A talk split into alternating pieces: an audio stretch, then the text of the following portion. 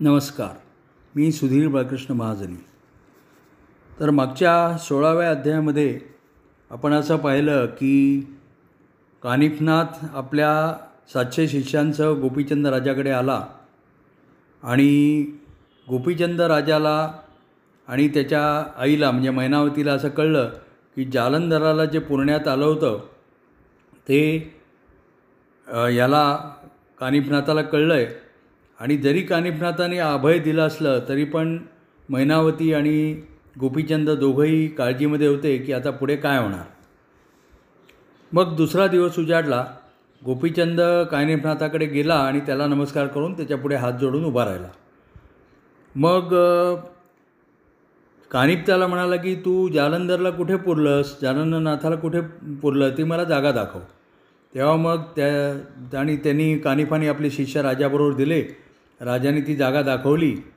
मग कानिपनाथ म्हणाला की आता तू असं कर गोपीचंदा. तुझ्यासारखे बनव दिसणारे हुबेहूब असे पाच पुतळे बनव. सोन्याचा चांदीचा तांब्याचा पितळ्याचा आणि लोखंडाचा याचे पाच पुतळे बनव. मग राजाने त्याप्रमाणे कारागिरांना सांगितलं आणि पुतळे बनवले. ते पुतळे घेऊन राजासह कानिफ मा जालंधरला जिथे पुरलं होतं त्या ठिकाणी आला.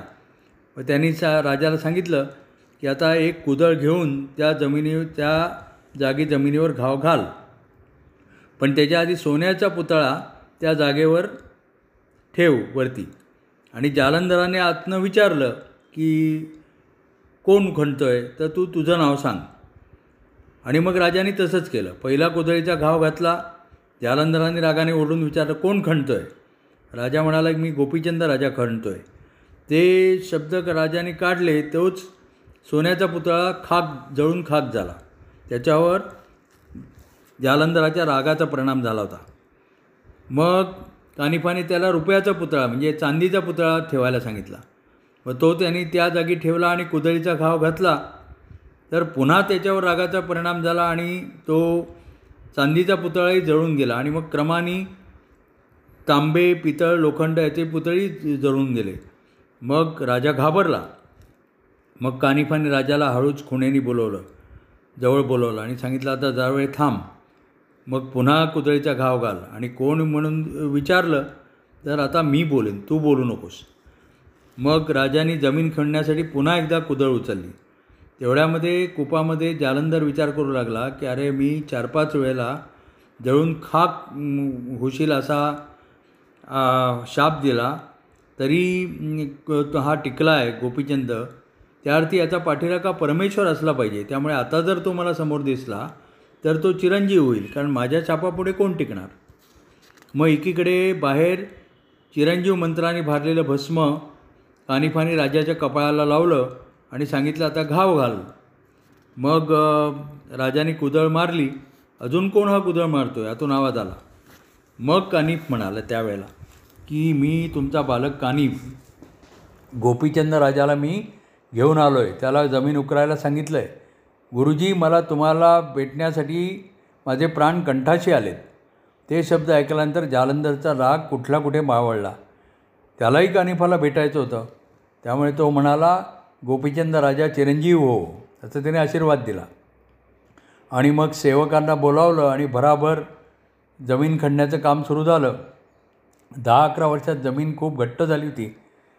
मग ज्या वेळेला वज्रास्त्रावर कुदळ आदळली त्यावेळेला खण खण असा आवाज झाला. आणि मग जालंधरांनी वज्रास्त्रावर उपाय म्हणून इंद्रास्त्र योजलं आणि वज्रास्त्र मोकळं केलं आणि तो आतून बाहेर आला. तेव्हा मग प्रथम कालीन कानिफ आणि जालंधर अगदी एकमेकाला प्रेमाने भेटली. मग गोपीचंदाने जालंधराला साष्टांग दंडवत घातला.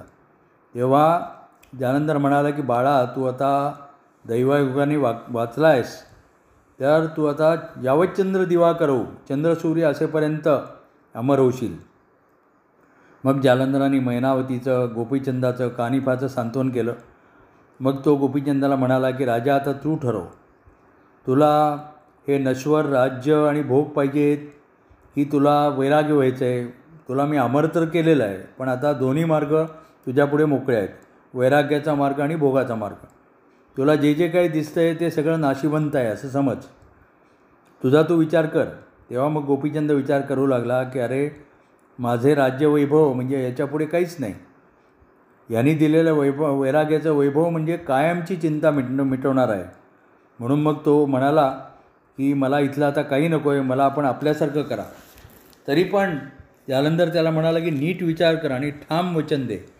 तेव्हा मग तो म्हणाला की मी अगदी निर्धाराने तुम्हाला सांगतो की मला तुम्ही आपला म्हणा मी तुम्हाला शरण आलो आहे मग जालंधरांनी आपला हात त्याच्या पाठीवर फिरवला डोक्यावर ठेवला शा त्याला शाबासकी दिली आणि त्याचं शरीर डोक्यापासून पायापर्यंत न्याहाळलं. त्या कृपादृष्टीने राजा रोमांचित झाला. त्याच्या कानात मग जालंधराने मंत्रोच्चार केला. त्यावेळेला त्याला कळलं की सर्व जग कसं नाशिव नाशिवंत आहे. मग त्याचं मन विनयशील झालं मोह नष्ट झाला आणि मग जालंधरांनी वडाचा चीक लावून त्याच्या केसांच्या जटा वळल्या. त्याला कौपीन नेसवली त्याच्या कानावर मुद्रा काढल्या आणि नाथपंथाची जी सगळी साहित्य शैली कंथा भस्माची जोडी शिंगी कुबडी फावडी भिक्षेची जोडी असं सगळं त्याच्या हातामध्ये दिलं त्याचं पूर्ण परिवर्तन केलं. आणि अशा प्रकारे जा जालंधरांनी गोपीचंदाला दीक्षा दिली.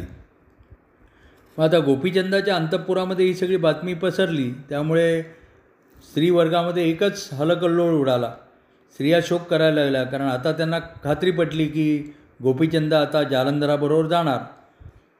आणि जालंधराने मग गोपीचंदाला सांगितलं की आता तू आपल्याच स्त्रियांकडे माई भिक्षा वाडा हो असं म्हणून भिक्षा माग. कारण त्याची ती वैराग्याची कसोटी होती. की ज्यांच्या सौंदर्याने आणि मोहानी राजाने जालंधराला पुरलं होतं त्यांच्यासमोर बैरागी होऊन शिंगी फुंकून भिक्षा मागितली पाहिजे. तर त्याप्रमाणे मग गोपीचंदाने भिक्षा मागायला सुरुवात केला केली. तेव्हा मात्र त्याला पाहून स्त्रियांनी फार दुःख केलं. आणि तरी पण गोपीचंद अचल होता. गुरुची आज्ञा मानणं हेच आता त्याचं काम होतं. आणि मग लुमावंती आणि इतर स्त्रिया त्याच्यापुढे गो त्याच्याभोवती गोळ्या झाल्या. आणि त्याला त्या म्हणायला लागल्या की ठीक आहे तुम्हाला आमच्याबरोबर संसार करायचा नसेल तर काही हरकत नाही. पण आमच्या डोळ्यासमोर तरी राहा. एक प पर्णकुटी तुम्हाला बांधून देऊ. आम्हाला तुमचं निदान दर्शन सुख तरी मिळावं. आम्ही तुम्हाला काही त्रास देणार नाही. आम्ही फक्त तुमची सेवा चाकरी करू. पण आता राजाचं त्यांच्या बोलण्याकडे लक्ष नव्हतं. त्याने हातातली कोबडी त्यांच्यावर उगारली. आणि त्यांना दूर हकलण्याचा आवडला मग त्या त्याला प्रश्न विचारू लागल्या आणि राजा त्यांना योगातली गूढ उत्तर द्यायला लागला. त्या म्हणाल्या नाथ तुम्ही एकटे कसे राहणार? तुमच्याबरोबर कोण बोलेल? शिंगी आणि कुबडी बोलतील. तुम्हाला आसन अंथरूण तो म्हणाला जमिनीचं पांघरूण आकाशाचं सोबत कोण? कुबडी आणि फावडी. थंडीपासून रक्षण कसं कराल?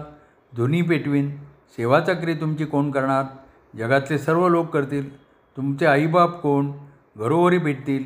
भाऊ बहीण कोण? तीही घरोघरी भेटतील. अन्न कंदमुळं हीच पा माझी पंचपक्वान्न. वस्त्र फाटली तर? अरे मनाने इंद्रिय आवरून घेणे. म्हणजेच वस्त्रे. आणि मग कंथा फाटली तर? योगाने दिव्य कंथा निर्माण करील. कुबडी तुटली तर? शिंगी फुटली तर? अरे सगुण आणि दुर्गुण निर्गुण या दोन्ही तर अभंग कुबड्या आणि शिंगी आहेत. भू खेचरी आणि भूचरी या मुद्रा याच माझ्या कुबड्या. तर स्त्रियासारखं प्रश्न विचारत होत्या आणि राजा त्याची गोड गूढ उत्तरं देत होता. मग त्यांनी पुन्हा भिक्षा मागितली. तेव्हा भिक्षा न मागता भिक्षा न देता त्या स्त्रिया तशाच रडत त्याच्याजवळ येऊ लागल्या. तेव्हा मात्र राजाने फावडं उगारून त्यांना हाकललं. तेवढ्यामध्ये मैनावतीने शिजवलेलं अन्न आणलं. ती ते सगळं दृश्यच अपूर्व होतं. म्हणजे संन्यासिनी आई आणि विरक्त राजा हा भिक्षेकरी. तर मग ती भिक्षा घेऊन जालंधराकडे गोपीचंद गेला. मग जालंधर कानी मैनावती गोपीचंद यांनी त्यानंतर नाथपंथ्यातली पंथातल्या योगविद्येविषयी तीन दिवस खूप चर्चा केली. गोपीचंदाला खूप उपदेश केला जालंधराने आणि त्याला सांगितलं की आता तू हा देश सोड आणि बद्रिकाश्रमाला जा. लोखंडाच्या काट्यावर उभा राहून तिथे बारा वर्ष तप कर. राजा लगेच जायला निघाला आणि प्र सर्व प्रजाजन राजा जायला निघाला म्हणून दुःखाने व्याकुळ झाले आणि नगराच्या सीमेपर्यंत त्याला पोचवायला गेले. आणि मग लुमावंतीचा पुत्र मुक्तचंद त्याला मग राज्यावर बसवलं. जालंधराने त्याला राज्याभिषेक केला.